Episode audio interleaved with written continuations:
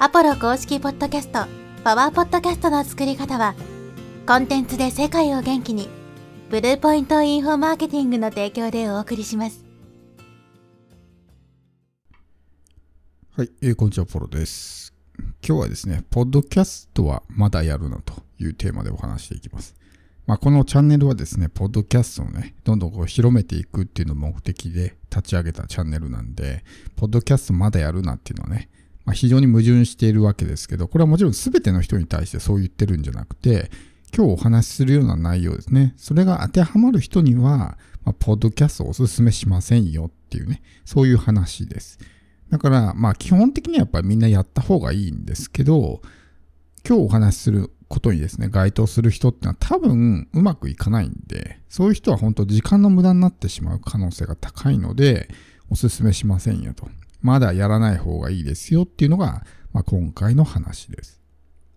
で、これですね、どういう、まあ、特徴を持ってる人かというとですね、まず一つは、お金目当てでやってる人ですね。だからもうとにかく稼ぎたいみたいな人。まあ、稼ぎたいっていう人がポッドキャストを選ぶっていうこと自体そもそもしないと思うんですね。まあ、今はちょっとずつ広告が貼れるようになってきたりとか、マネタイズの方法がね、こう出てきたりとか、まあ僕もブログ記事でね、マネタイズのやり方みたいなの書いてますけど、まあそういういろんな方法でマネタイズはできるんですけど、でもやっぱりね、こうお金がちらつくみたいな人、こう絶対お金がモチベーションじゃないと行動できないみたいな人っていうのは、まあなかなかね、仮にマネタイズできたとしても本当にビビたるものとかね、こう小学生のお小遣いにも満たないような、それぐらいの金額しか稼げないんだったら、もうやってらんないってなっちゃうわけですね。だから途中で投げちゃう可能性は高いわけですよ。なので、まあそういう人にはあんまりお勧めしませんよってことですね。海外のポッドキャスターでも、例えば広告収入だけでね、本当に食えてるとか、お金持ちになれてる人ってのはほんの一握りなんで、ちゃんとビ,、ね、ビジネスとしてやってる人でも広告集客収入で、まあ稼いではいますけど、そんなこう、それだけで食っていけるみたいな人ってのは本当に限られてるわけですね。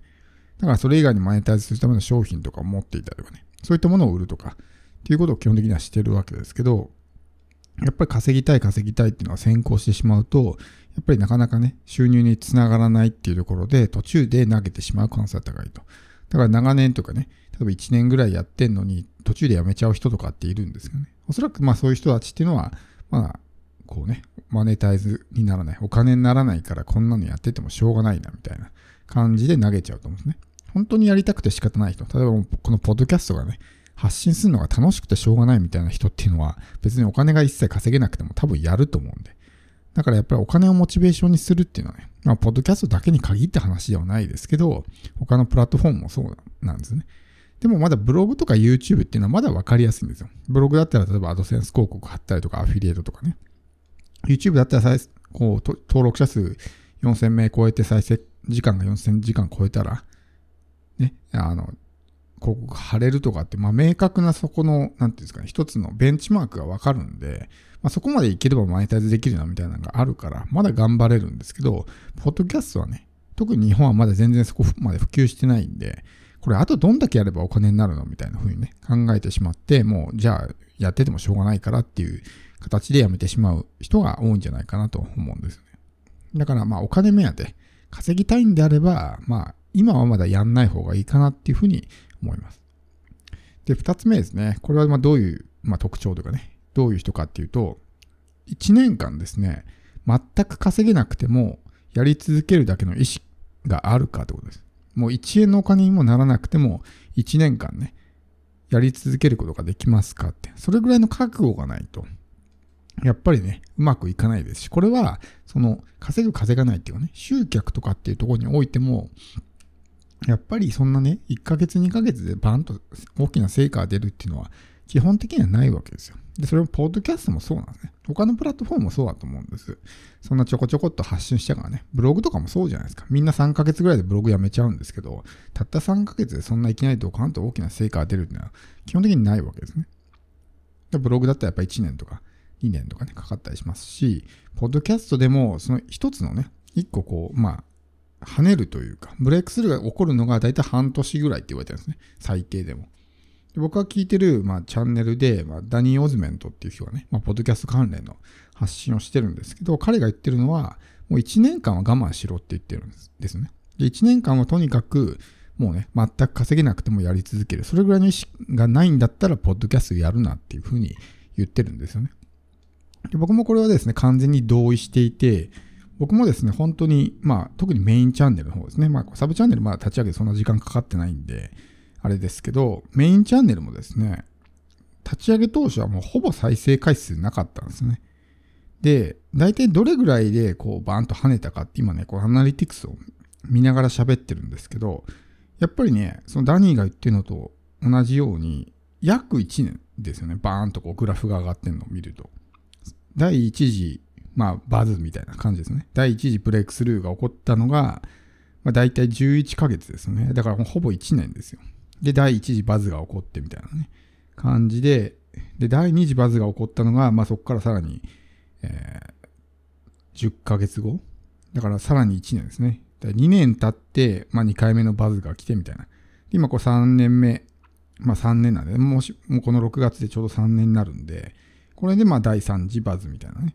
感じですよね。まあほぼ大体1年サイクルぐらいで、こうバーンと跳ねてるね、ブレイクスルーが起こってるって感じなんで、やっぱり自分自身のデータをですね、振り返ってみても、やっぱり1年ぐらいですね、は、この跳ねるまでに時間がかかると。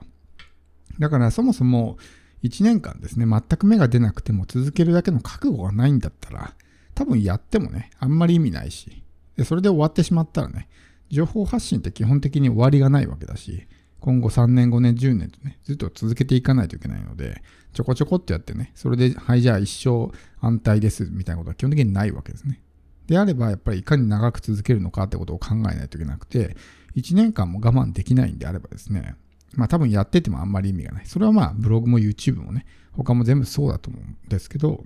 もう本当にこう、投げてしまう人が大半ですね。大半の人はもう1年どころか半年も続かないみたいな人が大半なんで、とにかくまあ続けてれば勝手にね、勝ち上がっていけるわけですね。ポッドキャストなんかは、まあこれ日本だけに限った話じゃないですけど、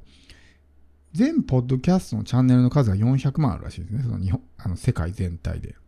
まあこれは YouTube に比べるともうめちゃくちゃ少ないんですけど、400万って多いなと思って思うかもしれないですけど、YouTube に比べたらもうめちゃくちゃ少ないんですね。で、400万あって、その中でアクティブなチャンネルが約40何万とかって言われてるんですね。だからもう大半の人はもうアクティブじゃないわけですよ。だからもう投稿してないんですね。で、実際、まあ日本のポッドキャストとか見てもわかると思うんですけど、短い人はと本当1本とか2本上げて終わりみたいな人もいますし、まあ最初ずっと頑張ってたけど途中からパタリとね、投稿が止まってしまってずっとほったらかしみたいなね、チャンネルも多いですよね。だからいかにこの続けるってことが難しいのか。でもそれはやっぱり最初からね、もう1年間はとにかくね、何の成果が出なくてもやるんだって決めていたら、少なくとも1年経たずに挫折するってことはないと思うんですよ。だから、まあそういう長い視点で考える。だからこの2つですね。とにかくもうお金お金みたいな、お金目当てでやりますみたいな人は、まあ続かない可能性が非常に高いし、プラスアルファで最低1年は我慢できる人。このまあ継続ですよね。継続できる人。じゃないと、やっぱり厳しいかなっていうふうに思うんでね。それぐらいの覚悟を持って臨むからこそ、当然行動にもそれが反映されるわけですね。どれだけ覚悟が強いかによって、その人の行動とかって変わるわけじゃないですか。軽い気持ちでやってる人と、本気で人生かけてやってる人が、ね、同じ行動のね、熱量って全然違うと思うんですね。で、結局それが、